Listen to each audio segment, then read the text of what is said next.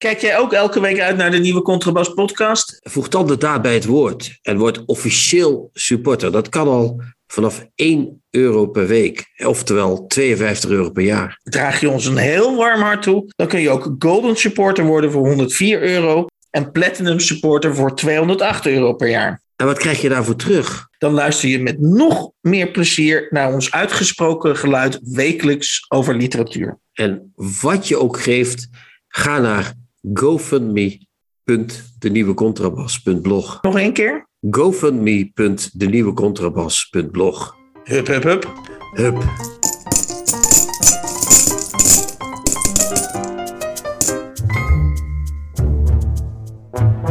De nieuwe Contrabas.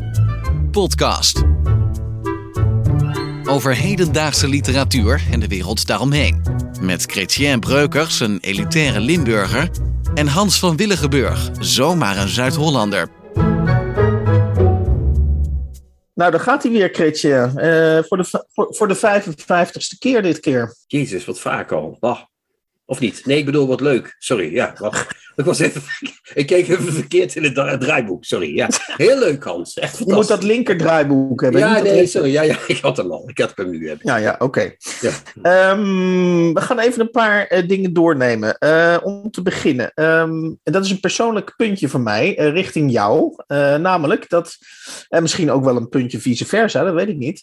Ik mis een beetje de ankerpunten in, in de laatste afleveringen van de nieuwe Contrabas. Eh, we hadden, vroeger hadden we de legendarische Tommy. Ja, Eh, dat, was, dat was echt, zeg maar, een, een, een- ja, wat ik zeg, een, ankerpunt. Eh, daarna hebben we een tijdje de close read gehad. Vond ik ook een heel leuk ankerpunt. En voor, voor beide ankerpunten was jij verantwoordelijk, moet ik toegeven. En ik mis nu wat ik mis nu ankerpunten. Dus ik, het verzoek is eigenlijk: is er een nieuwe Tommy-opkomst? Of ga je gewoon weer een keer een, een, goede, scherpe close read doen? Ik, eh, ja, dat close read is er een beetje bij blijven hangen de laatste weken, dat klopt. We hadden eerst heel veel boeken gelezen en toen hadden we weer gasten, een paar keer. En vandaag ook overigens, een hele bijzondere gast trouwens. Hele fijne Eh, gast, kan ik zeggen. Ja. Fijn, fijne gast, inderdaad. Een lieve, lieve gast, zou Bies Bouwman zeggen. Eh, en eh, dan gaan we. volgende week zal ik weer een close read doen. Ik zal, er weer wat, ik zal het weer wat oppakken. Ik zal het anker weer wat vaker uitgooien. Is goed dat je dat zegt. Oké, oké. Nou goed, dan, dan, dan ja, ik, ik, ik, ik, moet wil er een beetje altijd op letten. graag Ik hebben, iets hebben om naar uit te kijken. En, Ja, er Ik zijn ook veel vandaag- dichtbundels uitgekomen, dus het is goed om daar weer eens eventjes in te bladeren. Oké. En ik ga deze keer ook weer een klassieke moedje horen eh, doen. Die hebben we een paar keer ook geskipt, maar vandaag heb ik hier echt iets bijzonders, denk ik. Goed zo. Ja, en dan moeten we het nog even over, of nog even, ik ben bang dat we het de komende eh, weken nog, nog vaker over Rusland eh, zullen moeten hebben, al was het maar onder druk van de actualiteit. Ik wil het even hebben over Pieter Waterdrinker. Wie is dat? Eh, Wie is dat? waarom, waarom wil ik het over Pieter Waterdrinker hebben? Eh, we worden natuurlijk helemaal doodgegooid met de Rusland-deskundigen op dit moment. Ben je, ben, je ook, ben je ook al in de leer om Rusland-deskundige te worden? Ik, ik, eh, ik, nee, helaas, Hans. Dan moet ik je teleurstellen. Maar het zou wel een leuk baantje zijn, denk ik, op zich voor mij, toch? Of niet? Beetje Rusland-deskundige uithangen. Ja, Ja, ik denk ook dat je het zou kunnen. Ik denk dat Ja. je gewoon... Geo- dan moet je woorden gebruiken als geopolitiek, denk ik. Hè? Geopolitiek zit je altijd goed. Dreiging in Europa is geloof ik ook wel een toverwoord, of niet? Ja, ja, ja, en ja, laten we niet vergeten de Russische mentaliteit. Ja, de Russische ziel zou, zou ik daarvan De maken. Russische- Juist, Hans, dat is het. Je, kunt merken dat jij beter bent dan ik al. Hè? De Russische ziel, dat is het. Zeg maar. ja. Ga verder. Ga verder. Ja, goed. Eh, er zijn dus allerlei mensen eh, die zich opwerpen als Ruslanddeskundig. Maar dan heb je natuurlijk een heel klein groepje mensen. En daar behoort eh, Dirk Sauer toe. En die hebben natuurlijk als een van de weinigen. eh, eh, en ik kom zo eh, wel bij, de literatuur via een omweggetje. Dirk Sauer heeft natuurlijk midden in die.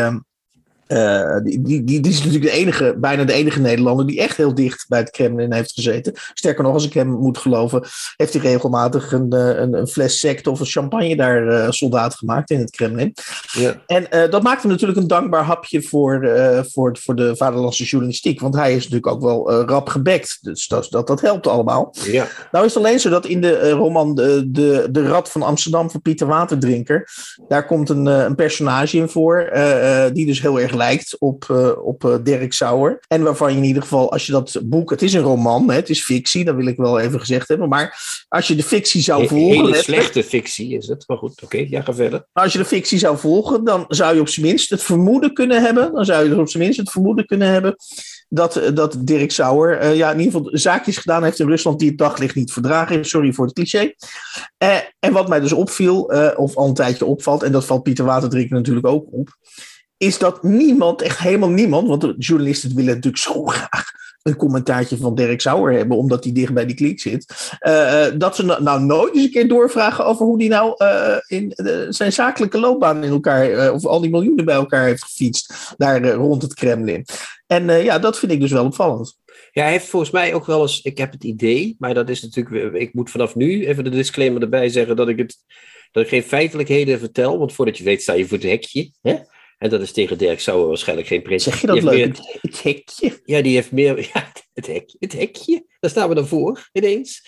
En, of ja. achter. Ik ja, dat is in, in, Nijmegen of in Rotterdam kan je best wel voor het hekje komen te staan.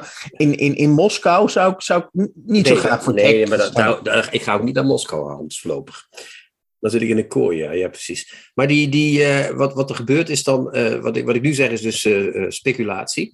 Maar ik heb het idee dat die Sauer, die kan het, je kunt natuurlijk in Rusland niet multi, multi, multimiljonair worden als je niet af en toe eens hier en daar een strijkstok uh, bedient. Toch? Lijkt ja, mij. Dat, ja, dat, dat, kan, dat, dat, dat, dat, kan niet anders. Hij moet af en toe eens een keer iemand iets toegeschoven hebben. En dat het imperium nu nog bestaat, in deze voor de journalistiek zo moeilijke tijden, Hans, ook een cliché overigens. Mm -hmm. Uh, dat lijkt me ook een teken dat hij niet, hij wordt geen strobreed in de weg gelegd, toch? Of heeft hij alleen maar vrouwenbladen tegenwoordig? Uh... Nou, hij deed natuurlijk de hele tijd samen met zijn vrouw, hè, maar uh, dat imperium oh, bouwen. Ja. Uh, maar goed, het, het, hij is natuurlijk, hij, hij poseert. Uh, dat is dan, hier ga ik even dan speculeren, of dat is een opinie die ik hier zomaar. maar is dat hij natuurlijk nu poseert als iemand die de, de vrije pers in Rusland natuurlijk overeind ja. wil houden. En dat hij dus gedwongen is om uit. Dus hij is eigenlijk een held, want hij, hij, is, hij is nu gedwongen uit Rusland te vertrekken in verband met die strenge wetgeving. En nu gaat hij vanuit Nederland, gaat hij, hè, dat is een beetje het beeld wat hij cultiveert. Vanuit Nederland gaat hij Rusland nu bevrijden. Ja, hij is echt iemand die, die na Bijltjesdag, uh, dadelijk gaat hij twee weken lang uh, een uh, onafhankelijke website sponsoren. En dan is hij ineens de verzetsheld. Ik, ik vind eigenlijk dat als Dirk Sauer een verzetsheld is, dat is net zoiets als dat Pieter Waterdrinker een goede schrijver zou zijn, Hans. Dat vind ik een beetje de ach, jee, ach jee, Dan gaan we weer, Hans. Ja, ja, ja, ja, ja, ja. Zolang Pieter Waterdrinker niet in de uitzending is geweest, houden we niet op, Hans. Dan is het gewoon. Nou, uh... jij, jij, houdt niet op, hè? Dat nee, ik niet. Jij wel. Jij bent nog helemaal. Uh, nou ja, best, kijk, best even, buddies met hem. Maar even voor de duidelijkheid. Uh, je kunt altijd van mening verschillen. En ook, ook met jou geen enkel probleem over iemands schrijfkunst en de waarde daarvan. Ik constateer, en dat is wel een feit, dat uh, Pieter Waterdrinker in 2016 met Poubel een, een roman heeft geschreven over de, deels uh, zich afspelend in de Oekraïne. Uh, op een moment dat geen enkele schrijver in Nederland geïnteresseerd was in de Oekraïne of daar, roman, of daar romanstof in zag. Dus ja. je kan hoog of laag springen, maar die, die pak je nooit meer van Pieter Waterdrinker af. Daar heb je gelijk in, Hans. En, maar zo was ook Aten Dolaert heel lang de enige die over de Balkan schreef. En daarmee is Aten Dolaert nog niet een fijne schrijver geworden.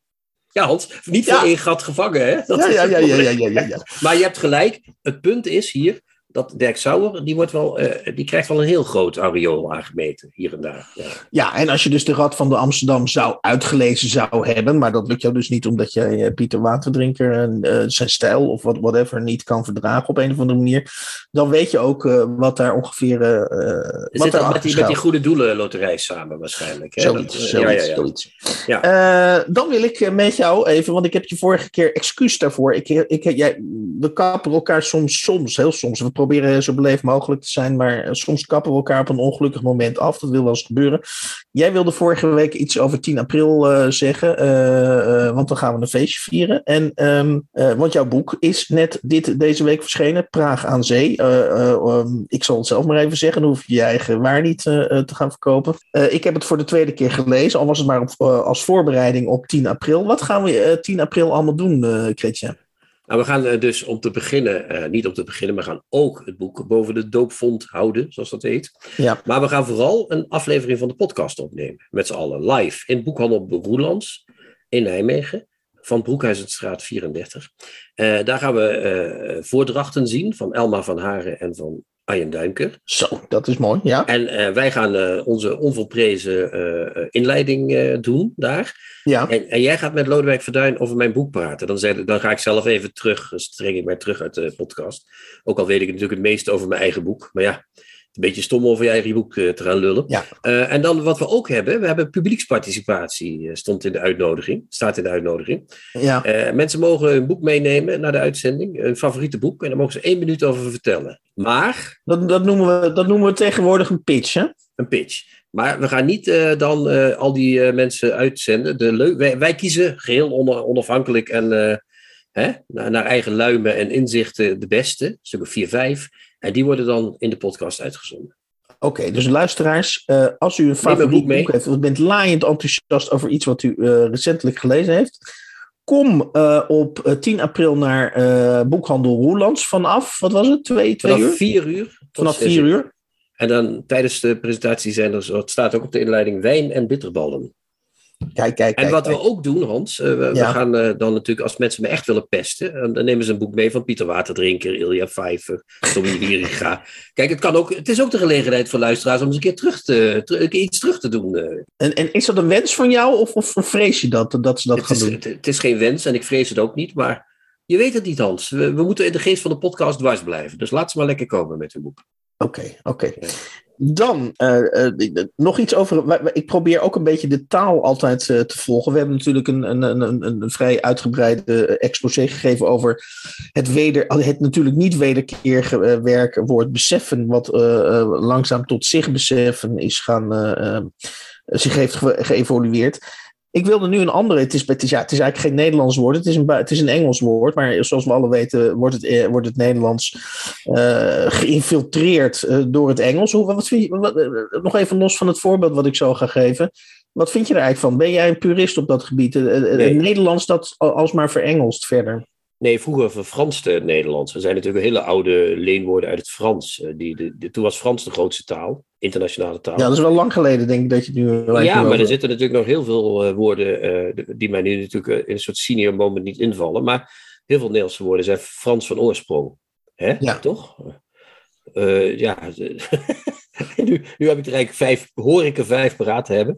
Maar dat heb ik niet. Paraat is misschien. nou ja, anyway, bijna onze hele taal komt uit het Italiaans, Latijn en Frans. En dat nu Engels eh, daarin infiltreert, is natuurlijk vrij logisch. Taal is een levend iets, vind ik juist leuk, vind ik dat. dat Ja, en tegelijkertijd zijn we natuurlijk altijd vertederd door de Vlamingen. Tenminste, ik word daar altijd door vertederd. Omdat daar kom je nog regelmatig dus woorden tegen waarvan je denkt van... hé, eh, maar daar blijken dus gewoon, dat zijn dan Nederlandse woorden... voor, voor, voor, voor iets waar, waar wij al lang een Engelse Ja, taal... maar eh, daar hebben ze trouwens ook heel veel Franse woorden. Ze zeggen, tantes van mij zeiden vroeger, mijn sacoche, dat was mijn tas. Dat is gewoon een Frans woord.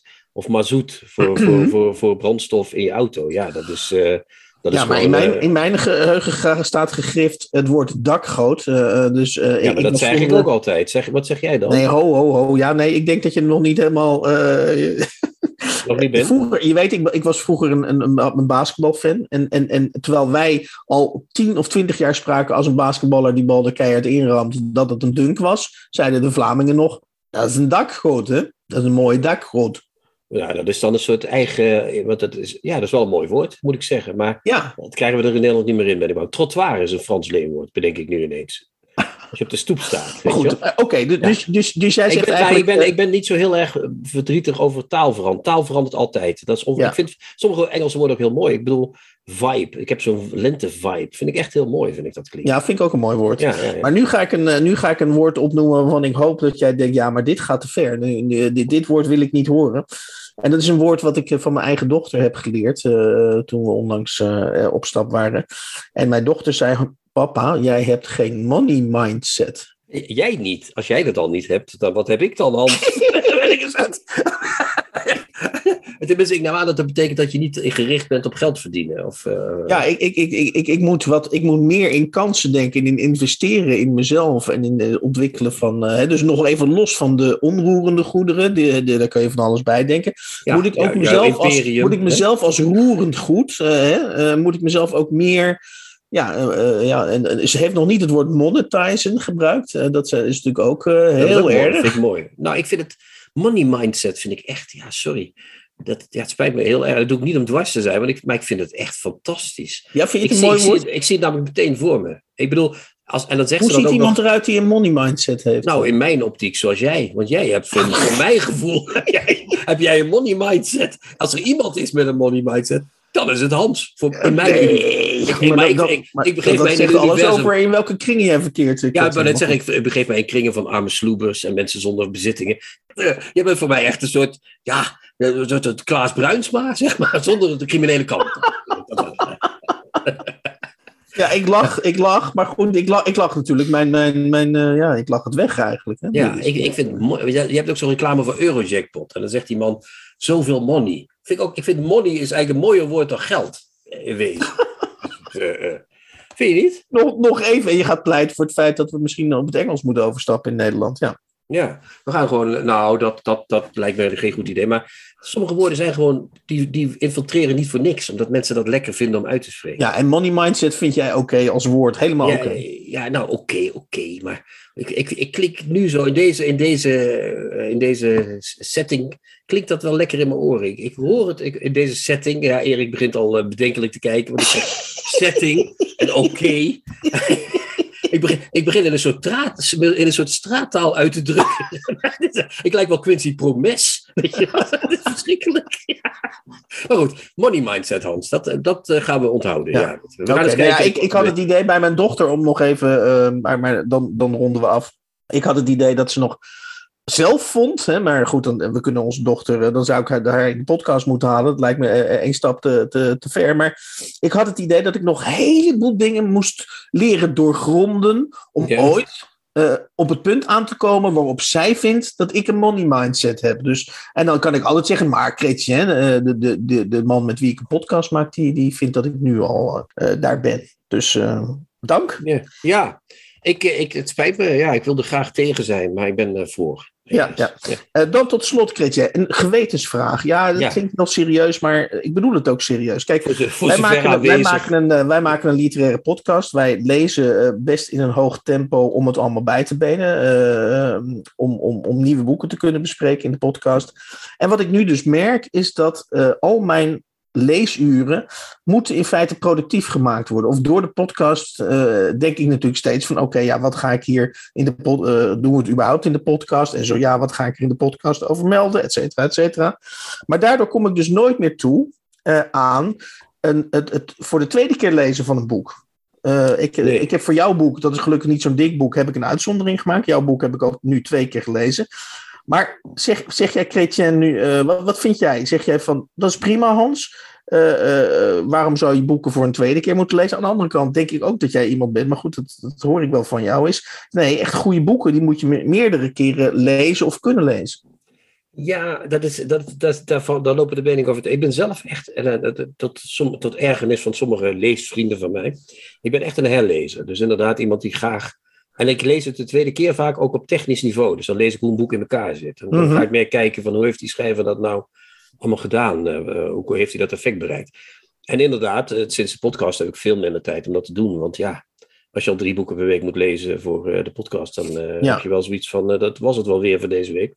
Ehm, maar Um, de vraag was of je echt moet herlezen of niet. Hè? Dat was ja, of, of je door, door, omdat we dus die podcast maken, omdat we onszelf zeg maar, in zekere zin in een soort productiemodus hebben gezet, of, we echt veel, of ik echt veel mis door niet meer iets voor een tweede keer te lezen. Ja, ik denk dat je daar soms wel iets door mist. En ik, ik ook dus. Hè? Dus niet alleen jij, we, we missen daardoor iets soms. Ja. Soms zou je boeken kunnen, kunnen, als je die herleest, zou je daar toch een ander oordeel over geven. Of in ieder geval een, misschien nog, misschien hoeft niet per se anders uit te vallen in positieve of negatieve zin, maar dan zou je het nog wat beter kunnen funderen als je twee Goed, dit is een hele subtiele manier voor mij om even nog aandacht te vragen voor het feit dat u natuurlijk uh, al of niet zwart luistert naar deze podcast. Uh, ja, want als wij meer vrije tijd hebben, mensen, dan kunnen wij meer lezen. Exact. En, en, en, en de eerlijkheid gebied te zeggen, uh, en dan ronden we af nu, is dat uh, het stokt. Uh, er zijn nu 47 donateurs. we hebben 3.500 euro binnengesleept, maar de mensen vinden het genoeg. hier moeten we het mee doen, lijkt het.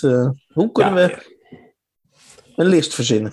Een list. Een list. Ja, we kunnen geen list verzinnen. We kunnen alleen zeggen, ja mensen, dan houden we het op een gegeven moment op. Dan zijn we klaar. Kijk, wij waren van plan. Ik zag vandaag een berichtje eh, op nu.nl dat de eilanden van Epstein eh, te koop zijn. Voor 100 uh, nog wat miljoen. En daar wilde ik mezelf en de podcast eigenlijk vestigen binnenkort. Dus als jullie dat ook willen, dan geef vooral. Maar als het zo doorgaat, dan kan dat niet. Ja, ik weet het niet, Hans. Een list. Wat is een list? Ik ben, ja, jij, nee, jij bent hier de man met de money. Oh nee, je hebt ook geen money mindset, hè? net zoals ik. Nee, Um, nee, nee, we hebben geen money mindset. we- en we ik heb, ik heb eerder in de podcast, ja. eerder in de podcast heb ik een poging gedaan om ons uurloon om te rekenen. En toen zei ik, eh, we verdienen minder, of, of we verdienen ongeveer evenveel als een, eh, als een, eh, eh, als een fietscourier. Maar toen dacht ik achteraf, Hans, Hans, Hans, dat hoofdrekenen van jou, dat is ook niet meer wat het geweest is. Want als ik al die leesuurtjes plus de uren die we in de podcast eh, stoppen, op jaarbasis vertaal naar 3.500 euro eh, die we nu met crowdfunding binnen, dan zitten we ver, dan kan ik je één ding verzekeren, dan zitten we ver onder een fietscouriersloon. Ja. Ja, dat, dat is toch erg. Ja, ja. Maar ik, ik, ik kan het alleen maar vriendelijk vragen aan de mensen. Mensen, geef nog even. Kom Ja. Hè? Ja, ja. En wat ook, wat ook interessant is, Evie Arends, een, een, ik weet niet of daar iemand achter zit, die heeft een heel vriendelijk stuk, eh, mooie recensie ook over onze, eh, over, met name over onze uitzending met Arjen Duinker eh, geschreven. Maar die koppelde daar ook de observatie aan dat podcasts als de onze, die moeten ge- gesubsidieerd worden. Ja, er schijnt een regeling in de maak te zijn. Dus wie weet, wie weet. Maar los van de subsidies vind ik nog steeds, ook wat jij zei over dat geld, dat dat voelt echt als gegund, weet je wel, dat Ja. Zou ik zeggen, mensen, laat even merken dat je het eh, graag leest. En, of Ik eh, heb luistert. En, eh, hup. Ik heb honderdduizend keer liever tevreden luisteraars eh, die, met ons, die graag naar ons luisteren en ons af en toe een bedragje gunnen dan subsidie. Precies. En daar, mensen, zorg dat wij daar in die situatie kunnen komen. Tips van de week. Boeken, artikelen of pamfletten die boven het maaiveld uitsteken. Het geloof, Hans, was heel belangrijk in hun relatie. Over welk boek gaan we het dan hebben, Hans? Nou, onze vaste luisteraars die weten het natuurlijk. Eh, eh, jij imiteert eh, op dit moment Dirk van Weelden. en Hij heeft net een nieuw boek uit. Het voorbeeld van hun liefde. Een memoir, Hans. Een memoir. Oftewel een lui boek over zijn eigen verleden. Is het. Ja, je hebt vorige week natuurlijk een, een heel duister beeld geschetst over de werkethiek van Dirk van Weelden. Eh, namelijk dat hij eigenlijk zelden, eh, of dat hij achterover leunt in zijn huisje in Amsterdam. Ik weet niet of het een huisje is of een huis. Misschien woont hij wel in de grachtband, geen idee. Nee, ik ook niet. Eh, hè? ik ook niet. Ik weet niet waar die woont. Nee, nee, nee. Maar goed, jij, jij maakte daar een huisje van. Een heel tevreden, een heel tevreden stomend huisje. Eh, er, kwam, er zat nog net geen schoorsteen bovenop, maar, maar tevreden een wolkje uit eh, naar boven kwam. Eh, tenminste, Ja, zo, hoe heet dat ook weer? Die man die onder een pot wo- woont, weet je wel? Meneertje Huppeldepup en mevrouwtje. Ja. Hoe heet die ook weer? Dat, dat ja, sprookje. maar, ik, ik, ik proef aan alles bij jou dat jij op het. Ik, en ik zou zeggen, brand los om eh, het voorbeeld van hun liefde, om, dat, eh, is, om daar eens jouw licht op te laten schijnen. Nou ja, dit boek, Hans, is een boek van Dirk van Wilde, waarin hij eh, vertelt over zijn afkomst. Dat doet hij in de vorm van een brief aan zijn dochter. Dat is op zich, daar is niks mis mee. Dat kan de beste overkomen. En bovendien kan dat ook nog een heel aardig boek opleveren. Maar wat hij doet vervolgens is een eh, aantal brieven die zijn ouders elkaar geschreven hebben in hun eh, verlovingstijd Ja, die ongeveer samenviel met, met de naoorlogse tijd waarin die vader vaak weg was.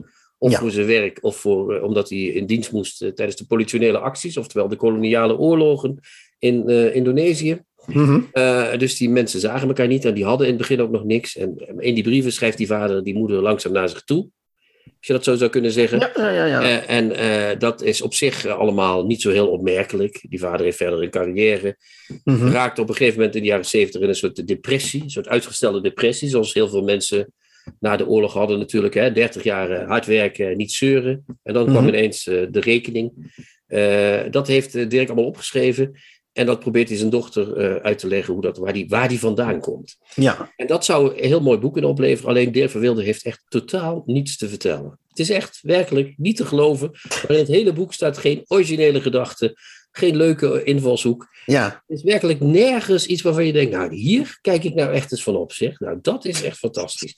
En wat Dirk ook is, Hans, en dat irriteert mij misschien nog veel erger dan dat. Dirk is ook een enorm verlicht iemand. Dirk is eh, iets ouder dan wij, een beetje van onze generatie, maar iets Ja, erboven zijde, ouder. zeg maar. Ja. Ja. Eh, Dirk is zo verlicht ook, weet je wel. Dirk is echt, die weet alles zo goed. En dat gaat hij ook aan zijn dochter uitleggen. Want hij zegt ook dat, tegen die dochter jonge mensen hebben vaak depressies, maar vroeger was het ook niet zo leuk. Maar mijn vader had ook een depressie. Kijk maar uit, lieve meid.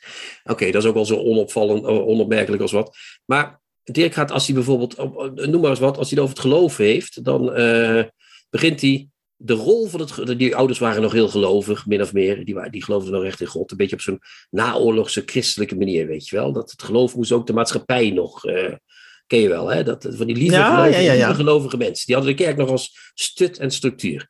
De rol van het geloof in de brieven tussen Ank en Gerrit. Hij spreekt zijn ouders ook met de voornaam aan. Ja, ja. Ook heel modern. Interesseert me niet om theologische redenen, maar wat er om wat, om wat, oh sorry, maar om wat er in Gerrits innerlijk gebeurt als hij zich onbegrepen voelt bij het verbinden van de gewonde hand van de shower. Nou ja, dat is een, iets, een, het is voorgevallen op een schip waar die uh, werkte. Daar werd iemand gestoken. Uh, als hij vraagt hoe het mogelijk is dat hij in een wereld leeft waarin kreupele mensen koprollend over straat gaan en daar hun hele leven als bedelaar slijten. Het gaat om de vraag of Anke en Gerrit echt vinden dat het plezier en genot eigenlijk altijd verdacht zijn, omdat er ook ziekte, onrecht en gezwoeg bestaan.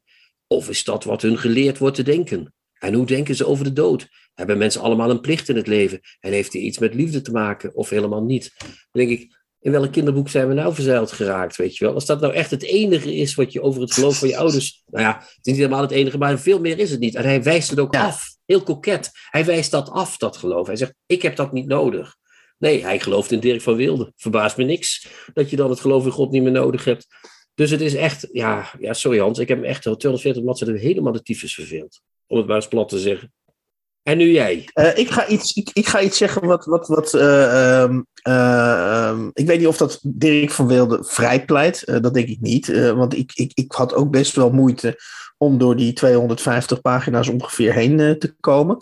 Maar ik, ik, ik, zie Dirk van Wilde uh, uh, anders. Ik zie Dirk van Wilde ziet zichzelf volgens mij als een soort dienaar. Dienend. Hij, hij, hij, hij, hij, vindt die brieven. Hij vindt dus dat die, dat die niet uh, zomaar mogen verdwijnen. Hè. Die moeten dus geboekstaafd worden. Dan, dan moet hij, je zou kunnen zeggen, zijn plasje over, doen. En jij zegt, en dat is waar. Nou, als dat, als dat, als dat het plasje is wat, wat Dirk van Wilde over die brief moet doen, dan had hij net zo goed niet hoeven plassen. Uh, want er komt niet zo heel veel opmerkelijks uit. Dat is waar. Maar ik vind wel uh, uh, dat um, uh, hij probeert die ouders uh, een soort gezicht te geven, een soort achtergrond te schetsen. En dat is, het woord achtergrond is al niet spannend. En net, zo saai als het woord achtergrond is, is in feite ook het proza van Dirk van Wilde. Dat, dat geef ik gewoon toe. En toch zit er iets heel uh, sympathieks in om uh, je kinderen uh, te proberen te verbinden met de briefwisseling van je, van, je, van, je, uh, van je ouders. En ik ben het met je eens, want ik heb dit boek heb ik op PDF-formaat toegestuurd gekregen. En dat leest ook dat moet ik eerlijk toegeven, kan Dirk van Wilde niks aan doen. Dat leest ook wat minder. Maar om nou een beetje een indruk te krijgen van de stijl van Van Wilde, heb ik hier een, een stukje um, voor me. En dat ga ik even voorlezen. En dat geeft een beetje weer de zalvende, eh, in jouw ogen dus niet, niet erg opmerkelijke, eh, ronduit, misschien wel ronduit saaie stijl van Dirk van Wilden. Let op. Je kunt het liefde of God noemen, maar dat levert vreselijk veel misverstanden op. Beter is het misschien om het een streefwaarde te noemen. Dat mensen elkaar niet manipuleren en gebruiken, maar elkaar in hun waarde laten. Complex, imperfect en deels ondoorgrondelijk. Het is een waarheid die op de bodem van alles ligt, dubbele punt. Ieder mens verlangt ernaar te worden bemind als uniek wezen, om zichzelf niet als klant, betalend publiek, gehoorzaam hulpje, suikeroom of kruiwagen. Je kent de woorden wel waarmee zo'n relatie wordt ingekleurd. Belangeloze aandacht, tederheid en empathie. Goed beschouwd een vrij krankzinnig droombeeld, maar het verlangen ernaar zit diep. Ja, uh, dit, zijn natuurlijk... Ja, Hans, dat bedoel ik nou net. Jezus Maria, we zitten hier in een soort zelfhulpboek uh, ineens. Ja, uh, dus ik, ik ontken een van de. Dus in feite, met dit citaat ondersteun ik in feite grotendeels jouw, jouw bezwaar tegen dit boek. En toch vind ik dus de onderneming als geheel heeft iets sympathieks. Heeft ja, iets, dat is waar. Ja, want Hans heeft, heeft iets. Dirk heeft ook iets van. Hij wil ook duidelijk laten merken dat hij een hele goede relatie heeft. Hè? Dat zegt hij ook steeds. Hij heeft een hele mooie, stabiele relatie. En daar ben ik voor. Ik zou dat ook willen hebben. Eh, maar eh, dat, eh, dat, dat, dat is ook een beetje zemelig weer meteen. Ja. Hij laat zien dat die ouders, die zijn ook overal doorheen, eh they soldiers on, om het in Engels eh, te zeggen. Hè? Die Mhm. hebben zich er doorheen gevochten door hun relatie. Ja. En, eh, en hij vecht zich ook door zijn eigen langdurige relatie. Met andere woorden, wij van Wildens, wij eh, ge- geven niet eh, na één keer ellende op. Hè? Eén keer vreemd gaan en meteen, huppakee, Dirk is weg. Nee, wij gaan door. En dat bedoelt hij, dat, hij wil ook laten merken, wij, wij zijn zo superieur in onze liefde, dat wij dat, als, als wij dat aan elkaar doorgeven, dan zijn wij een soort superieure tak van het menswezen, waar, waar, waar- waardoor ik die brief ook eh, in de openbaarheid moet geven. Want andere mensen die kunnen dat voorbeeld van onze liefde, zou je dan eigenlijk moeten zeggen, Mhm. daar, zou- daar zouden ze wel eens wat mee kunnen doen. In ieder geval werd mij in éen keer duidelijk. Ik heb niet dat boek, dat vorige boek van hem, want dat, dat ging deels over Martin Bril. Ja, dat was ook heel slecht. Was Maar ben je natuurlijk eh, eh, ooit gedebuteerd, dus in 1987. Maar na dit boek begrijp ik heel goed dat Martin Bril op een gegeven moment vrij snel al tot de conclusie is gekomen dat hij niet, eh, eh, dat Dirk van Weelde eh, een, een tijdrovend eh, baasje, baasje is. eh, en- Ja. En, en, en dat eh, Martin Bril eh, dacht van jongens, dat moet sneller en vlotter kunnen. Ja, het is heel mooi. Het is net als eh, Harry Mulisch zei het over Stan Laurel en Oliver Hardy. Samen vormen zij één mens. En eh, bij Dirk van Wilde en van Bril, Bril, eh, Martin Bril zou je dat ook kunnen zeggen. Eh, van Wilde heeft een soort gedachtenleven. En Bril had een snelle stijl. En samen zou je er één schrijver van kunnen maken. Maar helaas, het is bij de helft gebleven. Goed. Dan gaan we nu naar eh, eh, het tweede boek wat we gaan bespreken. eh Chrétien. Ik zou zeggen, hou het maar even omhoog. Ook al hebben we het niet fysiek voor ons liggen. Ook dat hebben we op pdf-formaat toegestuurd gekregen. En een kleine disclaimer van tevoren. Het is Het Excess de Fabriek van Leslie Kaplan. Mhm. Uitgegeven door Vleugels, mijn eigen uitgeverij. Mocht het slecht zijn, dan kunnen we gewoon flink eroverheen, hebben we gehoord. Dus dan gebeurt er verder niks ergs en dan gaat de tiende toch door. Eh, maar ik wilde jou toch de voorhand geven, Hans. Nou, wat ik, laat, laat ik om te beginnen zeggen dat. ehm, en dat, dat is dus geen geslijm. eh, is dat ik echt heel erg onder de indruk ben van wat eh, uitgeverij Vleugels. Je zou bijna kunnen zeggen in de marge van, van de grote uitgeverijen. Wat die voor interessant, hoeveelheid interessante boeken. En ook met een soort kamikaze-achtige uitgeefstrategie. Waar ik diep mijn, mijn, mijn, mijn eh, pet voor afneem. Hè. Ik geloof dat er inmiddels eh, zeven tot negen titels van Thomas Bernhard eh, in, in korte tijd zijn verschenen. Ja, Ja, dat- ja, ja, ja. A9. dat, dat, is echt, dat is echt fantastisch. En het aardige is ook dat, dat, dat Vleugels, en, en dat is dan leidde mij naar de eerste teleurstelling bij dit boek, is dat Vleugels dus ook eh, geen, vaak geen auteur, net als bij jou, geen auteursportretten publiceert. Vaak ook niet eens aan flapteksten doet. Dus het, de tekst wordt droog, sec onder je, onder, je, onder je neergelegd. En dan moet je het er maar mee doen. Maar dat is mijn eerste bezwaar tegen dit, tegen dit boek. Eh, het, het, het wordt, eh, behalve de tekst zelf, wordt er dus een hele inleiding van een Jan H. Miskin, eh, als ik dat goed uitspreek. Eh, Ja, ja, Jan Miskin, eh, zeker. Ja. ja, eh, krijg ik al een heel, heel betoog voordat ik überhaupt bij het boek kom, of bij die, bij die gedichten. eh, want ik, ik verkeerde ook eigenlijk in, het, in de veronderstelling dat het een proza-bundel was. ja het zijn Ehm, proza, proza gedichten, blijkt ja. dit te zijn. Ja. En, en, toen, toen kwam, en, en bij die inleiding eh, startte ik, eh, of, of, of stuitte ik al op de volgende termen: hallucinaire fabriekskosmos, nul graad van het schrijven. Nou ja, en nog zo wat eh, van die pretentieuze termen. En toen moet ik bekennen dat ik eigenlijk mijn bekomst al een beetje had. En eh, heel veel positiever werd ik niet toen ik het boek zelf ging lezen. En wat, wat, om een indruk te geven wat het boek is, het, is dus, het zijn korte proza-gedichten, korte hoofdstukjes zou je kunnen zeggen. Mhm. En eh, laten we gewoon het begin doen. Dat gaat dan op de manier van, en dan zijn we hier in de, het zijn kringen, hè? tien kringen of elf kringen, wat zijn het? Nou ja, Klopt, een aantal kringen. De fabriek, de grote fabriekskosmos, die ademt in jouw plaats. Er is geen andere lucht dan de lucht die zij aanzuigt, uitstoot. Men is erin. De hele ruimte is in beslag genomen. Alles is afval geworden. De huid, de tanden, de blik. Enzovoort, enzovoort. Dus het is echt vanaf het begin oppassen geblazen met lezen. Hè? We zitten hier niet in een eh, verhaaltje dat je eventjes eh, wegleest. Ja. Dus ik, ik moet hier al meteen opletten wat staat er. eh. Jij ook? Of? Ja, ja, ja. En, en, en ik heb het gelezen als een ja, poging om ehm, de fabriek als een soort onmenselijk uh, of, of een soort ja, uh, uh, dehumaniserend verschijnsel ja, ja, neer te zetten. Er is ook heel vaak sprake van een men, dus niet van individuen, maar van een men. En dat klopt, is, klopt, ja. dat is een, van de, een van de manieren van de auteur.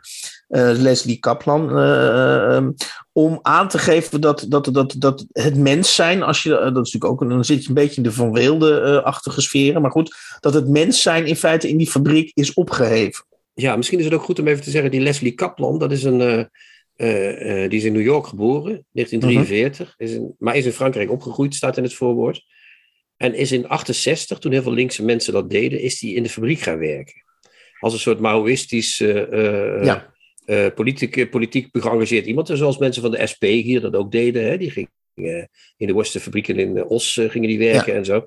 En ehm, dat heeft hij ook gedaan. En dat is de, de weerslag van die periode en van die inzet om in een fabriek te gaan werken. Dat is dit boek geworden, als ik het goed begrepen heb. Ja. Maar je hoort het al aan mijn twijfel. Ik, ben, ik heb het idee dat, kijk, dit boek, het, er staat behalve een voorbeeld van Jan Mischkin, staat er ook een naamwoord van Blanchot in. En een dat wil ik net zeggen. Dus, dus, dus, dus je hebt een voorwoord en wordt, en dan ben je klaar. Dan denk je, nou oké, okay, ik vond het niet zo. En dan krijg je ook nog een naamwoord. Dus dan krijg je ook ja, nog... twee hè. Je krijgt een gesprek tussen Marguerite Duras Ja. en, en haar.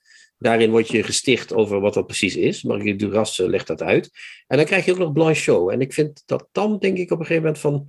eh, we hadden het ook al over Reven, die met eh, drie mensen moest worden geïntroduceerd en van een naamwoord voorzien. Dan denk ik, nu gaan we het boek een beetje doodbombarderen met, eh, met al die eh, grote namen. Ja. En eh, de, de, de verwarring werd voor mij niet kleiner toen ik het las, laat ik het zo zeggen.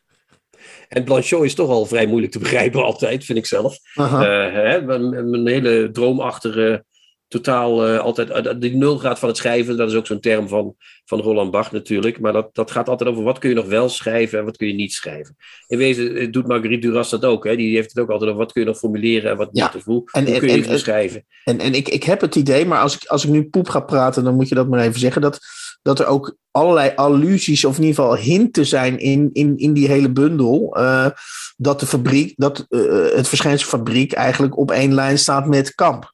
Eh, eh, ja, dat eh, zit er natuurlijk ook in. Hè? We zitten in 68 natuurlijk, dus dat zit er zeker in. Met vernietigen in ieder geval, met iets Exact. kapot maken. Ja, de mens kapot maken. En, en ja, Maar ik, ik zou je willen uitdagen, noem eens een reden, Chrétien, waarom, hè, nog even los van de kwaliteit, waarom zou, waarom zou je dit willen of toch kunnen lezen? Wat, wat, wat, wat, wat brengt het je? Nou, dat weet ik dus ook niet precies. Ik zal wel uitleggen wat ik er zelf over denk. En dat komt, ik kom dicht bij jou uit, denk ik. Mhm. Eh, heel veel van die boeken uit die tijd, of met die inzet geschreven, dus van Duras of van eh eh Retour Rome, Michel Butor, dus de Nouveau Roman en net iets daarna. Dat vind ik heel mooi, maar heel veel daarvan, snap ik, lijkt bijna historisch geworden. Als je het leest, denk je, Ja, dit is iets van vroeger. Dit, dat denk ik hier ook de hele tijd. Dit is, dat een denk boek, ik ook dus, dit ja. is een boek uit de jaren zeventig. Dit is echt een boek wat, wat, wat misschien later geschreven, ik weet het niet precies. Dan moet ik even opzoeken. Maar eh, dat, dat is een boek, voor mij is het een historisch boek geworden, dit boek. Eh, ik zie wat die auteur bedoelt en wat hij wat die, wat die wil eh, doen en zo. Maar wat ze wil doen, maar ik, ik, ik kan er niet bij. En zo kan ik soms bij sommige boeken van Duras, die ik toch heel goed heb gevonden altijd, kan ik ook niet meer bij.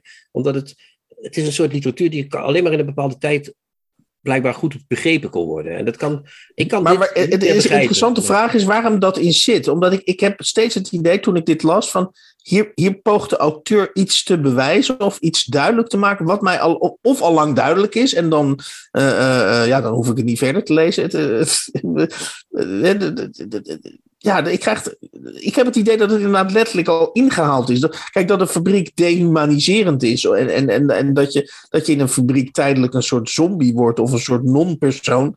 Ja, dat, dat- dat, spreekt voor mij voor zich. Ja, dat, dat, dat, snap, dat snap ik in één keer. Maar dat, dat, dat wordt in dit boek dus keer op keer wordt, dat, wordt, wordt je dat ingehamerd. Ja, dat wordt in een, in een soort, dat is dan poëzie, hoor je dan te zeggen. Het, is, het boek is uit 82 overigens, heb ik het even opgezocht.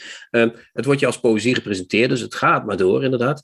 Kijk, wij zijn natuurlijk eh, ge- ge- opgegroeid met Ik Ali van Günter Walraff. En Ja. zo. En van mensen die over de fabrie- ja, zelfs Jan Kremer schreef al over de slachtfabrieken in zijn Ik Jan Kremer. Zeker. Hè? Zeker. Dus wij, wij, wij, denken dan meteen aan dat soort eh, boeken in, in, eh, eh, van, vanuit, ons, in, vanuit onze generatie, vanuit onze leesverleden.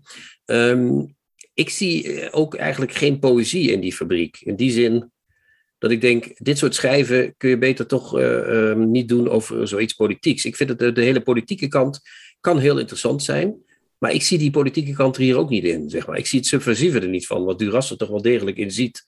Ja, Ja, wel. Ik, Ja, zie dat, ik zie dat ook niet. Ik denk, ik zit hier naar een esthetisch iets eh, te, te kijken. Want dat is wat ik gedaan heb. Ik heb naar die stukken gekeken, echt. Ja, je- zijn- la- la- laten we, ik, ik stel voor dat, we, dat jij nog iets voorleest, want dat kan jij beter dan ik, vind ik. Eh, eh, dat, jij nog iets, dat je nog een, een willekeurige pagina voorleest 100 uit zeg het maar. excess de fabriek, zodat de lezer in ieder geval weet waar, waar wij niet meer bij kunnen. Of waar, wat, wat wij al lang, ja, wat wij, wat wij als Ja, dat zou ik doen. of afgehandeld beschouwen. Ja. Ja, zij beschrijft ook de omgeving van de fabriek soms. Hè?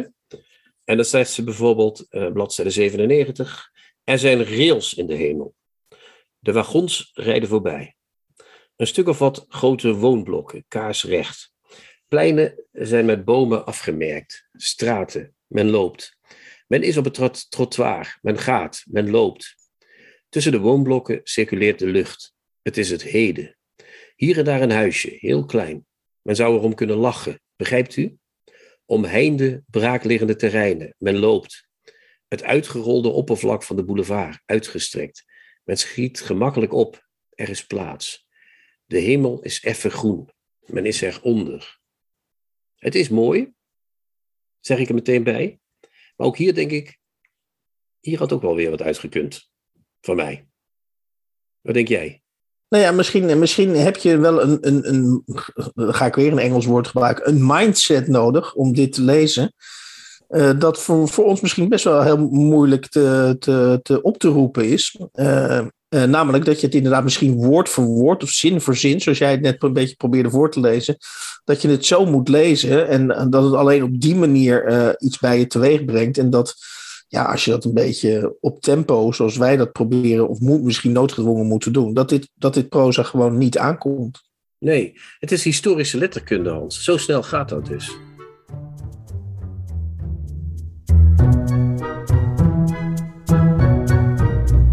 De nieuwe Contrabas.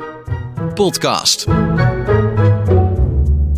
Bij ons eh, in de podcast, eh, de nieuwe Contrabas podcast nummer 55, is Marian Donner. Eh, welkom Marian. Hi. Hi. Eh, jij hebt onlangs gepubliceerd eh, eh, het essay De Grote Weigering bij Prometheus. En eh, eh, daar gaan we het nu over hebben. Eh, ik vind in ieder geval al de grote weigering, daar krijg ik al enorme trek van. Dat, dat ik iets mag en ga weigeren, dat, dat, dat trok mij al enorm naar dat boek toe. En ik kan alvast zeggen, het heeft me niet teleurgesteld, maar ik heb er wel een aantal vragen over. En de eerste vraag die ik heb, is... ehm, het is een, een, een, een, maakt onderdeel uit van een nieuwe reeks, nieuw licht, een, een reeks essays die Prometheus gaat, eh, gaat eh, uitgeven. En mijn vraag was eigenlijk, ben je nou gevraagd om een essay eh, te schrijven over dit onderwerp? Of, of lag dit nou echt al jarenlang op je lever van er moet is een grote weigering gaan komen? Hoe, hoe zit het precies? Ja, geen van beide. Ik ben niet gevraagd. Dat sowieso niet. Ehm, nee, maar, maar het was zeker ook niet dat het op mijn lever lag. Het was eh, toeval dat ik eh, een appje kreeg van iemand eh, dat, dat de voorkant van mijn vorige boek en de voorkant van Marcuse zo op, me, op elkaar leken. En die iemand was Koen Simon. En die doet nieuw licht. En toen dacht ik, oh, hij gaat me vragen voor nieuw licht. Dat is een supergoed idee. Dit is een hint voor Oké. wat nog gaat komen. Dus ik wachtte totdat ik werd gevraagd. Maar toen werd ik maar niet gevraagd. En toen ehm, kreeg ik Ja, daarna- je, laat, je laat de naam Marcuse even gewoon plop zo eventjes vallen. Ja, Eh, ik ja, denk ja. wel dat we voor onze luisteraars moeten we je even, even, aan, aan, even, even terugtrekken. Namelijk, wie was eh, eh, Herbert Marcuse? En Herbert Marcuse is namelijk de filosoof die jij, eh, eh, eh, die eigenlijk de hoofdrol speelt, als ik dat zo mag zeggen, in, in dit boek. Eh, kan je even kort eh, de figuur Herbert Marcuse voor ons introduceren? Ja, nou, dus Herbert Marcuse, geboren in 1898, geloof ik.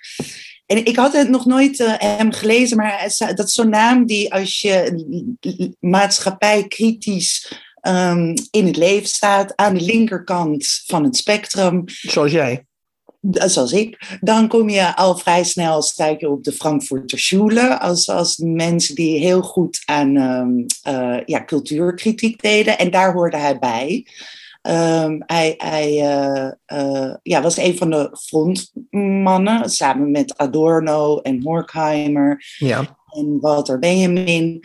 Um, dus zo had ik zijn naam al heel vaak voorbij zien komen. En hij is vooral ook was beroemd. Hij heeft de tijd niet zo goed overleefd. Adorno is, is, meer, is meer prestige door de tijd gekomen. Marcuse is een beetje vergeten, maar die was in de jaren zestig toch wel misschien wel de allerpopulairste van allemaal. Vooral onder studenten, omdat hij heel aanwezig was bij studentenprotesten. En welke rally er ook maar of zit-in er werd gedaan. Mhm. Marcuse om de massa's uh, toe te spreken.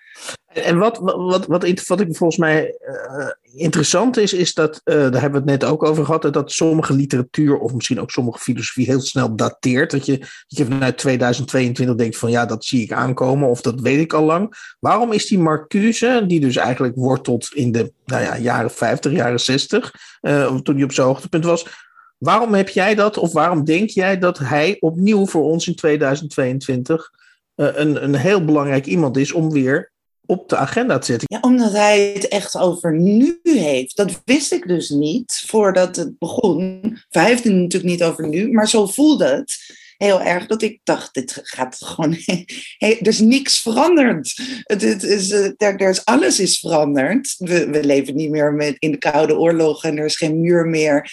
En de jaren zestig waren heel anders en, en we hebben nu alle technologie. En toch is in de, in de systeemkritiek die hij geeft, is, ja, kan je zeggen, het is gewoon alleen maar erger geworden. Dus hij en heb je daar voorbeelden van? Dat je zegt dat zag Marcuse in de jaren 60 al. En dat is in 2022 dus alleen maar erger geworden. Ja, hij heeft een aantal begrippen die, die, die, uh, waar, waar, waar, waar zijn denken op stoelt. Um, nou, een van die begrippen is de irrationaliteit van rationaliteit. Uh, um, waarin hij dus beschrijft eigenlijk wij, de in, in, wij in westerse kapitalistische landen hebben een technologische rationaliteit, noemt hij dat, waarin alles in data en in cijfers uitgedrukt wordt. En dat, voert, dat wordt zover doorgevoerd dat daar de meest irrationele dingen uitkomen. Ik bedoel, als je naar al... Je zou bijna kunnen zeggen, in de jaren 60 wist hij, kon hij bijna onmogelijk vermoeden hoe gelijk die zou krijgen in 2022. Want toen, toen, toen waren we technologisch nog, toen draaiden we nog gewoon plaatjes en ja. uh, rookten we inderdaad nog gewoon gezellig door. En ja. hij zag dus al dat het technologisch helemaal zou, zou uh, ja, doordraaien, zullen we zeggen. Ja, en geen algoritme te bekennen. Maar nu is het natuurlijk dat de mens steeds meer in, in zijn data er wordt gezegd, uh, Facebook kent je beter dan je moeder. Um, dus dus wij, wij zijn daar ook in nog meer in gaan geloven dat alles te meten is. En dat als je maar de juiste cijfers hebt, dat je dan de juiste beslissingen over jezelf en dat je ook daar zelfkennis uit krijgt. Ja, had hij ook al, want hij was ook al bezig met die verhouding tussen arbeid en de, de arbeider en arbeid. Hè? Dat we nu tegenwoordig hebben, als we het over werkgelegenheid hebben, dan hebben we het over werk. Hè? Dus mensen kunnen werk doen. Maar vroeger had je het er nog over of de arbeider er beter van zou worden. Maar dat is ook helemaal verdwenen. Dat, dat hele verdeling van kapitaal, daar, was hij ook al, eh, daar had hij volgens jou ook al een aardige slag van, toch? Of niet? eh? Ja, nou, hij was dus wel. ehm, wa- wat, wat ook een bijdrage van hem is, is dat hij dus de, de, het proletariaat eigenlijk eh verbreedde. Naar, want dat was natuurlijk in, in de marxistische leer, eh, was, was het proletariaat was eigenlijk de fabrieksarbeider. Maar daar is hij al meer, ehm, dat heeft hij al breder getrokken naar de, de, het precariaat eigenlijk. De, de mensen die dus die, ja, die, die de McDonald's eh, bevolken, de, de Starbucks, de, De, de couriers eh, op de fietsjes die nu rond eh, zwerven overal. Ja. Ja, en dat is natuurlijk ook alleen maar, alleen maar groter geworden. Nu noemde jij net het woord cultuurkritiek. Uh, en uh, ik denk dat ik mijn eigen kinderen die in de twintig zijn, als ik het woord cultuurkritiek tegen ze zeg, dan, dan zouden ze me aankijken van in dan welke, ze een revolver, in welke wereld leef jij? Uh, terwijl ik vind dat je dus in dit boek, en ik, ik zou tegen iedereen willen zeggen, lees dit boek. wat zou jij nou tegen mijn kinderen, misschien zonder dat je ze kent of tegenkomt, maar zeggen van jongens, wees nou eens wat cultuurkritischer. Uh, hoe zou je dat uh, anno 2022? Ik zou bijna Louis van Gaal citeren. Hoe kan je dat nou invullen, inderdaad, zoiets? Ja, ik vind het zelf, ik vind het lastige aan, de aan deze tijd, is dat er op zich heel veel aan cultuurkritiek wordt gedaan. Want het gaat alleen maar bijna over racisme en seksisme en woke en wat, wat er allemaal dan mis mee is. Maar het gebeurt echt op een hele oppervlakkige manier, waar, waar er gewoon eigenlijk geteld wordt van hoeveel vrouwen zitten er in een bestuur, hoeveel mensen van kleur uh, zien we in een serie en dan, dan is het goed of zo. Ja. En het goede aan de Frankfurter Schule was dat dat veel diepgravender was, dat dat veel meer over ideologie ging, welke ideeën um, worden hier, zonder dat je het per se doorhebt, worden um, over het voetlicht gebracht. En dat kan ook, je kan ook een hele woke serie maken met, met een gesluierde vrouw en die in een punkband speelt. Dit is echt een serie, maar die heb ik niet gezien. Maar dat betekent nog niet dat dat een hele toffe um, um, maatschappijkritische serie is. Dat, dat, het is gewoon niet voldoende een van de dingen die je volgens mij probeert te beweren, is dat er nauwelijks nog überhaupt, en, en daarom voel je je misschien ook niet in deze tijd meer thuis, is dat er überhaupt iets als maatschappijkritiek überhaupt niet meer bestaat. Nou, niet op die, die veel diepgravendere manier. Waar, waarin je dus... Ja, want dat wordt een nieuw systeem, hè? dat hele wokisme wordt een nieuw systeem eigenlijk. Dat is wat het is, toch, of niet? Ja, ja nou ja, een heel onderdrukkend systeem. Maar Precies, het is, ja. Het is zo vaak een soort van krijg ik ervan een klepel-klokgevoel. Zo van, eh, we hebben een soort van... Ja, het zijn geen grote geleerden meestal. Nee. Seksisme en racisme is. En dan wordt het op de meest simpele manier aangekaart en ook gedaan alsof dat opgelost wordt. Als je maar dus wat schuift met poppetjes of zo. Maar daarmee uh, ja, hoeft een systeem helemaal niet te veranderen. Ik, ik ben van mening dat als je een de raad van bestuur uh, bij Shell hebt die alleen maar uit vrouwen bestaat, dan denk ik niet dat er iets verandert. Dus, dus, dat, en, en, dus in de, de Frankfurter Schule keek eigenlijk alleen maar naar kapitalisme en zag kapitalisme als de, ja, de, de, de duivel. Ja. Ja, de bron waar al het andere uit voortkomt. Ook seksisme en racisme. Maar daar worden hele, dus Marcuse doet dat ook, heb ik in mijn boek niet zo aangekaart. Maar hele intelligente um, cultuurkritiek over de literatuur die we lezen, de verhalen die we elkaar vertellen. Um, hij, hij, hij maakt zich druk over verhalen die tegenwoordig in de jaren zestig al, maar dat is ook alleen maar erg geworden, die altijd positief moeten zijn, die hoop moeten geven, die waar zich verbonden met elkaar moeten voelen. Zodat hele wegen. En dan kunnen mensen denken, nou dat is mooi, of een mooi verhaal over een lieve asielzoeker die dan een romans krijgt met weet ik en dan oh, iedereen blij. Maar hij, hij zag daar een, een heel groot probleem in, in dat, in dat hoopvolle, omdat daar normaal, de, de wereld eigenlijk uh, normaal wordt gemaakt. En hij was heel erg van wat kunst altijd moet doen, is het aankaarten van de, de waanzin eigenlijk van de normaliteit. En het moet, het moet negatief zijn, het moet, moet gaan om frictie. In frictie, ik word nu heel abstract, maar in frictie ontstaan meerdere dimensies. En in de eendimensionale mens. Ja, ja, ik ga een poging wagen om. om, om want wat het interessante van jouw boek is dat jij dat vertaal ik nu even heel rudimentair, oproep tot cultuurkritiek. Maar een van de redenen waarom dat, uh, tenminste dat heb ik ook uit het boek uh, gehaald, al of niet terecht, is dat je zegt, juist in deze tijd van uh, overbevolking en, en van, klimaat, van het klimaatvraagstuk, is er dus reden te meer om vraagtekens bij het kapitalisme te stellen. En is er dus noodzaak om cultuurkritisch te zijn. En als ik het eigenlijk naar de situatie nu bekijk, dan gaan we full speed met dat kapitalisme, zeg maar, richting het einde van de planeet, als ik het eventjes heel, heel simpel. En tegelijkertijd is er geen enkele, is er niemand of nauwelijks een, een, een sprankje hoop te bekennen, omdat niemand fundamentele cultuurkritiek levert. Dus eigenlijk, als ik jou goed begrijp, en dan zou ik bijna Greta willen vragen aan jou, hoe zie jij dan een verschijnsel als Greta Thunberg, die ogenschijnlijk uh, dit, dit, dit, uh, dit, dit, uh, deze, ja, hoe zou ik het zeggen, deze death trap waar we in zitten, probeert op de agenda te zetten. Mogen we Greta Thunberg dan volgens de Frankfurter Schule cultuurkritisch noemen?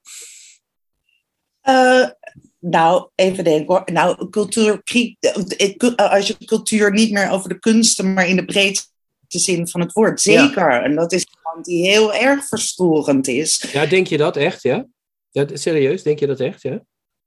Ja, ik denk, ja, ik, denk die, ik vind haar eerder onderdeel van het systeem, weet je wel. Zij wordt gebruikt door, uh, door uh, Timmermans, bij wijze van spreken, om een hoop geld over de balk te smijten. En dan, uh, dan ben je, geen, dan ben je onderdeel van het systeem geworden, toch? Of niet? Ja, nee, dat is ook zo. Maar wat wel goed is, is dat ze dat zelf heel goed weet. Dus dat, en dat ook weer aankaart. Dat ze daar dan maar in zo'n vergadering wordt uitgenodigd om een leuk praatje te houden. En dan kan iedereen weer met een gerust gevoel naar huis. En dat is exact hoe, hoe, hoe het werkt, hoe cooptatie werkt. Dus het kapitalisme eet altijd alles op. Maar zij weet dat tenminste en zij kaart dat aan. En ze gaat niet lekker makkelijk achterover zitten. Oh, nu, nu ben ik heel populair en heb ik mijn followers en kan ik daar goed uh, geld mee verdienen. Dus dat. Uh, en, en het is. De, dus dat was ook een, een, uh, een belangrijk onderwerp van Marcuse, was cooptatie of inkapseling. Ja. Hoe tegenbewegingen altijd ingekapseld worden. Um, Um, wat wou ik zeggen? Ja, dus dat, dat is. Tja, maak het even af. Ja, nee, dat, ik dat, weet dat nog ga ik niet doen, want dan ben ik aan het mansplainen. En dat wou ik wel voorkomen in deze podcast. Ja. Nee, maar dat is bijna, daar valt bijna niet aan te ontsnappen. Dat, was, dat zag Marcuse zelf ook heel somber in. in van elke tegenbeweging bijna wordt uiteindelijk wordt. Ja, ja maar, maar, jij hebt als oplossing dan de weigering. Hè? Dat is wel jouw. Ja. Uh, dat, nou, boekje heet niet alleen zo, maar ja. Ja, omdat dat de weigering heel moeilijk is om in te kapselen. Als, als mensen niks meer doen. Dus in gewoon, als je dat heel concreet zou maken, je gaat niet meer naar je werk en je gaat de hele dag slapen. Ja. En bedelen om eten of zo. Dat is echt heel moeilijk om in te kapselen. Of om daar nog een leuke Nike-reclame van te maken. Maar ja, ik zeg niet zo van, oh, daar, daarmee is alles goed of zo. Maar ik wilde wel, Marcuse deed één grote oproep om dus nee te zeggen tegen de wereld waarin we leven. Tegen een systeem wat ons allemaal dienstbaar, dienstbaarder aanmaakt. Um, ja, en dat wilde ik al voortzetten. Ja. Um, ja. ja. Maar als ik jou nou vraag, uh, Marian, wat, wat, want je hebt dat boek geschreven en, en ik bedoel, uh, en ik schrijven af en toe ook wel eens een boek, dus we weten allemaal hoe vergeefs het allemaal is dat, dat boeken schrijven. Maar als, ik, als, als, ik nou, als ik nou aan jou vraag van, hé, wat, de stel nou de grote weigering ligt straks zo'n honderdduizend fout en, en, vliegt de winkels uit. wij weten waarschijnlijk dat het, niet, dat het niet zo is. Maar wat zou nou het meest wenselijke effect van dat boek zijn in jouw ogen. Hè? Dus dat, ze, dat, dat zoveel mogelijk mensen het gaan lezen. En dan, ik weet dat je een parodie op een zelfhulpboek ooit hebt geschreven. Dat heet Zelfverwoestingsboek. Dat is een fantastisch boek. Ook lezen, de, alle mensen van de podcast lezen dat boek. Zelfverwoestingsboek van Marianne Donner.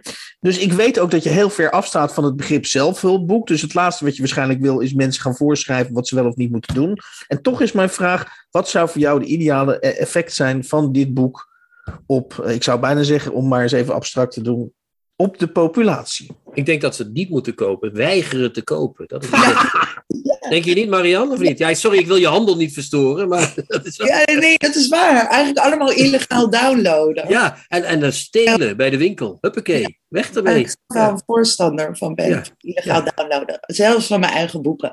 Maar um, ja, wat zou het ideaal... Ja, ja ik, weet, ik heb dus ooit een vriend van mij, die heeft ooit zijn baan opgezegd nadat hij een roman had gelezen van Annelies Verbeke. Dat kan ik me wel voorstellen. Maar dat vond ik. dat kan jij. Ik, ik, ik, ik, ik, ik verkeer volkomen in verwarring. Jij kan het je voorstellen, maar ik wil even weten hoe dat in zijn werk gaat. Ja. Nou ja, als je dat gelezen hebt, wil je nooit meer werken. Gewoon. Dat is echt... Nou goed, oké, ik ga maar door. Sorry, sorry Marianne. Nee, ik weet niet, volgens mij omdat hij toen inzag dat hij op het verkeerde spoor op zijn leven. Ik weet de uitleg niet eens meer, maar ik was gewoon heel, zo onder de indruk dat dat mogelijk was. En dat zou toch wel echt, eh, als, als mensen die bij een bank werken of bij Shell werken, of, of uh, ja, dat zou... bedrijven als die denken, nee. Ik dat gaan we niet meer doen. Nee. Dat zou echt heel fantastisch zijn. Nou, ik, ik, ik, ik ben bereid om uh, uh, de auto, of eigenlijk beter nog de fiets of de trein te pakken. En dan naar de Shell hoofdkantoor te gaan. En dan allemaal persoonlijk dit boekje van jou door, de, door de brievenbus te gooien. En dan inderdaad met de, ja, met de verwachting dat ze dan uh, snel tot het inzicht komen dat ze moeten gaan stoppen met, uh, ja, uh, met werken voor Shell. Daar ga ik je aan houden hoor. En ze kunnen Marianne ook inhuren voor twee ton per dagdeel. Ja, nee, dat is. Nee, maar inkapselen, dit... inkapselen. Wordt dat dan. Nee, nee, maar dit, dit, is absoluut een probleem. Ik heb inmiddels lezingen van zelfverwoestingsboeken. Ik heb zeer duur betaalde lezingen voor CFO's en CHO's gegeven. En, ik, en dan weet ik, zo'n dag wordt dan betaald door een of andere softwaregigant. En dan moet er nog wat leuke opvullen. Iemand die een beetje, oh, een beetje opruiend praatje. En dan kan daarna iedereen aan zijn uh, snacks en uh, ja. een beetje met elkaar in die software kopen. Je bent het systeem, Marian. Ja. Ik, ik, ik, draai daar, ik draai daar dus in mee, inderdaad. Maar dat, ja, dat is dus heel moeilijk aan te ontsnappen. En ik heb ook niet de illusie dat iemand daar dan denkt van, oh, maar nu bekijk ik het allemaal heel anders. Ja. ja. Nou, en toch, toch, lees ik dit boek ook. En als, het, als ik het verkeerd lees, dan moet je het zeggen. Ik lees dit boek ook als een uh, uh, manier om te zeggen. Laten we nou maar niet naar Mars gaan, Elon Musk. En laten we eerst nou maar eens kijken of we die aarde nog een beetje kunnen, uh, kunnen repareren. Zeker, zeker. Ik ben, ik, het, misschien doe ik er te nonchalant over, maar ik ben zeer betrokken bij de materie. En ziet, ziet er ook niet heel hoopvol uit uh, hoe we met de aarde omgaan. Dus dat daar iets in moet veranderen is toch wel duidelijk. Ja, en lange termijn ziet het er niet hoopvol uit. En korte termijn ziet het er uh, uh, in de Oekraïne-crisis al ook al niet heel erg florissant uit. ik vind dat wel een mooie slotnoot. Tenzij jij nog zegt van ik mis nog iets. Maar een, een sombere slotnoot, dat hoort denk ik ook bij, bij, de, bij dit boek. Uh, ja. Chrétien, heb jij nog een hele wisecrack of een, of, een, of, een, of, een, of een splijtende slotvraag? Mijn hemel, als je dat zo vraagt, dan raak ik in de war. Dat is ook de bedoeling. Ik wil je verlegen maken. Nee, want meestal, ik zit er eigenlijk ook niet op te wachten, moet ik eerlijk toegeven. Nee, daarom. Nee, ik, ik, ik denk dat... Uh, nee, nou ja. Oh, je zit er niet op te wachten. Sorry. Nou wordt het wel heel... Uh, wel heel nee, Marianne, ik vind het een heel mooi boek. Dankjewel. Het was uh, hartstikke leuk. Dankjewel. Dankjewel. Moet je horen. Hans leest een favoriete passage voor uit een boek dat hij onlangs gelezen heeft. Er is me iets wonderlijks overkomen. Dubbelpunt. Ik was ineens vergeten wat eerst komt: de zeven of de acht. Ik begaf me naar mijn buren en vroeg hun wat zij ervan dachten.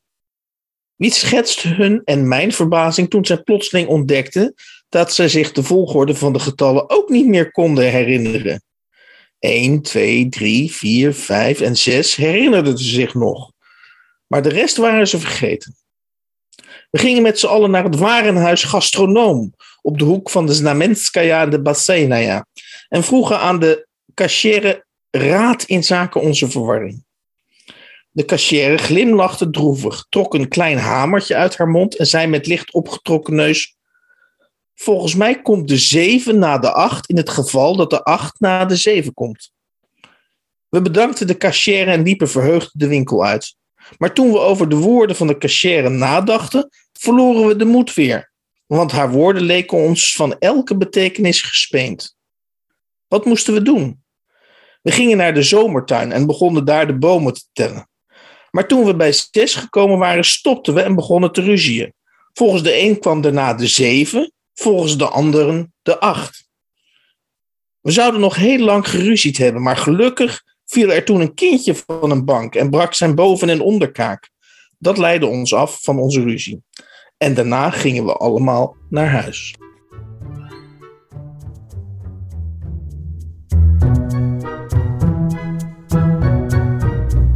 De nieuwe Contrabas. Podcast. In de 55e aflevering van de nieuwe Contrabas podcast kwamen voorbij het voorbeeld van hun liefde van Dirk van Weelden, uh, uitgegeven bij de Bezige Bij in 2022. Dan hadden we het uh, op zijn minst bijzondere en misschien wel ondoordringbare boek De Fabriek, Het Excess. Uh, geschreven door Leslie Kaplan en vertaald door Jan Hamiskin, uitgegeven bij Vleugels in 2022. En we hadden, mag ik wel zeggen, een geanimeerd gesprek met Marian Donner over haar boek De Grote Weigering, over haar essay De Grote Weigering. Verschenen bij Prometheus ook in 2022 en verschenen in de pas opgerichte essay-serie Nieuw Licht. Er is altijd licht, Hans. Al is het maar op 10 april in Boekhandel Roelands in Nijmegen. He? Ja, ik ben echt heel benieuwd uh, hoeveel luisteraars uh, uh, daar naar Boekhandel gaan toekomen. waar we dus dan mee gaan kennismaken. Want er zijn natuurlijk nog een heleboel luisteraars die wij nog nooit ontmoet hebben. En ik ben ook heel benieuwd welke boeken ze gaan pitchen. ja, ik hoop dat het een heel bond gezelschap wordt. De gekste dingen waar je nog nooit van gehoord had. Lijkt me heel mooi. Ja, en we zijn ook heel trots op onze luisteraars, wil ik ook nog even zeggen. Hè? Wat er ook gebeurt, wij steunen onze luisteraars. Dat is het. Wij steunen ze door dik en dun. Met alles in ons lieve hartje. En daarom zeggen we, Hans, zoals altijd aan het eind, chin chin, ciao ciao, choo choo, cha cha. Cha cha cha. Kijk jij ook elke week uit naar de nieuwe Contrabas podcast? Voeg dan de daad bij het woord en word officieel supporter. Dat kan al vanaf 1 euro per week, oftewel 52 euro per jaar. Draag je ons een heel warm hart toe, dan kun je ook Golden Supporter worden voor 104 euro en Platinum Supporter voor 208 euro per jaar. En wat krijg je daarvoor terug? Dan luister je met nog meer plezier naar ons uitgesproken geluid wekelijks over literatuur. En wat je ook geeft, ga naar gofundme.denieuwecontrabas.blog. Nog één keer? gofundme.denieuwecontrabas.blog. Hup, hup, hup. Hup.